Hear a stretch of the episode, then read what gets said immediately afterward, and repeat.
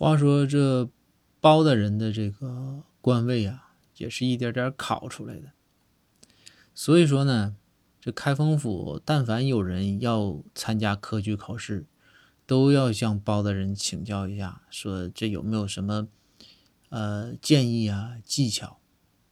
这包大人基本上都是要统一回复，说你们在考试之前一定要亲吻一下你们的卷纸就可以了。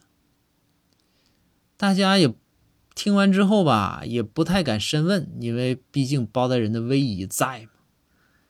但是呢，公孙先生就好奇，终于有一天，公孙先生忍不住了，就问包大人说：“大人，那考试的卷纸为什么要吻一下呢？”